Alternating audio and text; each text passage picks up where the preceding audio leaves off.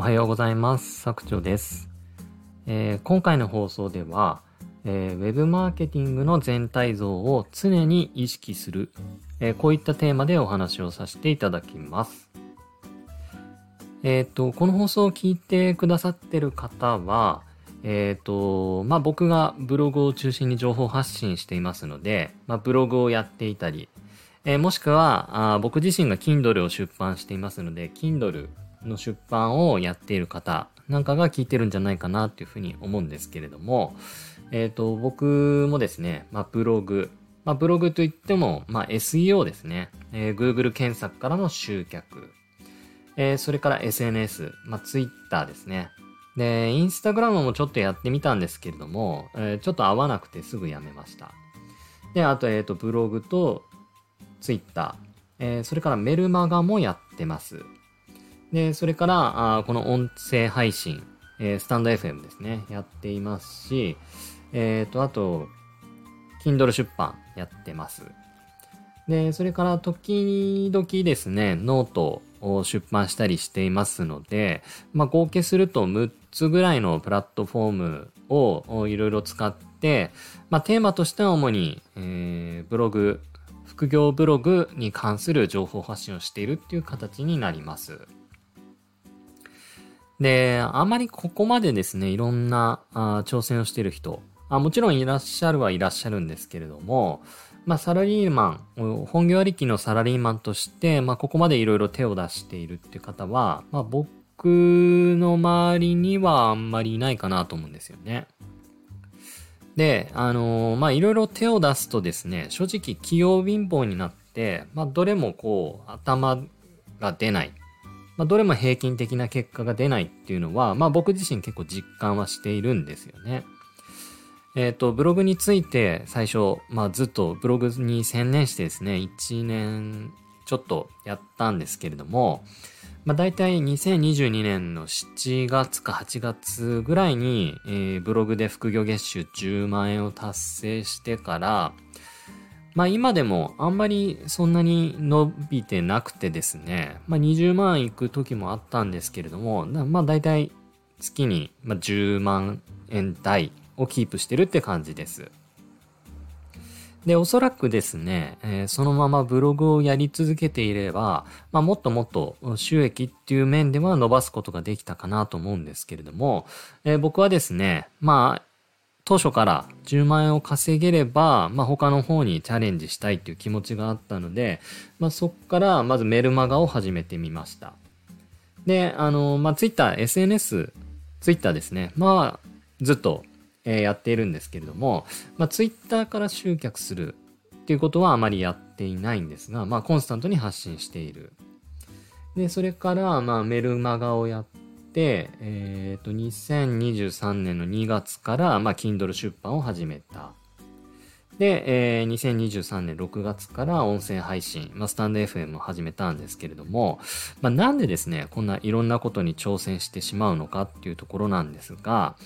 まあ僕はもともとその収益を追い求めるような副業をやっていないっていうのもあるんですけれど、あって、まあ、スキルを伸ばしたいっていうところをメインでやってるっていうのはもちろんあるんですけれども、まあ一つのプラットフォームに偏った収益形態をしすぎるとですね、あの、やっぱりリスクがあるなっていうのを感じるんですよ。で、例えばブログですと、まあ SEO の集客が結構メインにはなってくるんですが、まあ、あの、Google のアップデートっていうのをよく聞くと思うんですけれども、まあ、アップデートで検索の順位が、まあ、県外に飛ばされた、てしまうというリスクを常に抱えながら、あやっていかなきゃいけないと。で、もしそのアップデートを受けると、まあ、一気に収益がゼロになってしまう可能性も控えている。まあ、その中でですね、えー、メルマガの発信として、えー、と並行していれば、まあ、仮に検索順位があ県外に飛んだとしても、読者さんを集めていれば、あこの記事読んでくださいということでメールを流すことで、まあ、ある一定の、えー、PV 数は確保できるよねという、まあ、リスクヘッジにもなります。で、さらにですね、Kindle の出版もして、まあ、Kindle 自体も収益を生むんですけれども、まあ、Kindle に、の中に、まあ、内部リンクを貼ることによって、ブログへのアクセスとか、あメルマガ登録を誘導することもできますので、まあそういった面で、えー、さらにリスクヘッジができるということです。で、この音声配信に関しても、まあ紹介欄の方にブログの URL とかメルマガの URL、まあこういったものを貼れますので、まあそこで、えー、さらに、えー、誘導、動線をですね、えー、作っているっていう状況です。まあこんな感じでですね、あのいくつかの動線を作って、まあ僕はブログを柱に置いているんですけれども、まあいくつかあブログへの誘導の動線を作っておけばですね、えっ、ー、と、まあ一つがダメになっても他で、えー、集客することができるというかなり、えー、メンタルの安定が取れるというところが大きいかなというふうに僕は感じています。で、えっ、ー、と、SNS 頑張る人もかなりいるんですけれども、やっぱり SNS もですね、あの、赤番される。まあ、それも理由もわからずですね、運営側の判断で、まあ、こいつはなんか違反しているぞと、勝手に判断をされれば、まあ、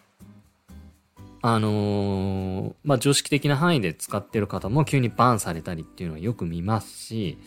あと多いのがですね、公式 LINE。まあ、ここに誘導している方もいるんですよね。リスト取りっていうことで。えー、ただやっぱり公式 LINE もですね、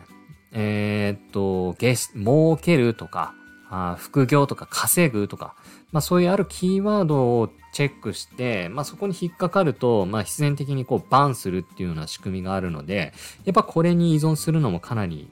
リスクあるなということで、僕はあメルマガを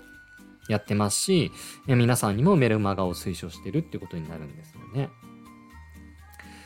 まあこういった形でですね、僕はまあ一つのプラットフォー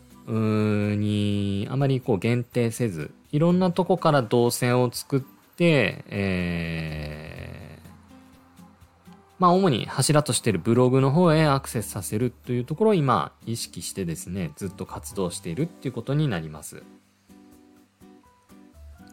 まあ、あの、一つに特化してですね、やっていけば、あの、当然のごとく収益はガツンと伸びるとは思うんですけれども、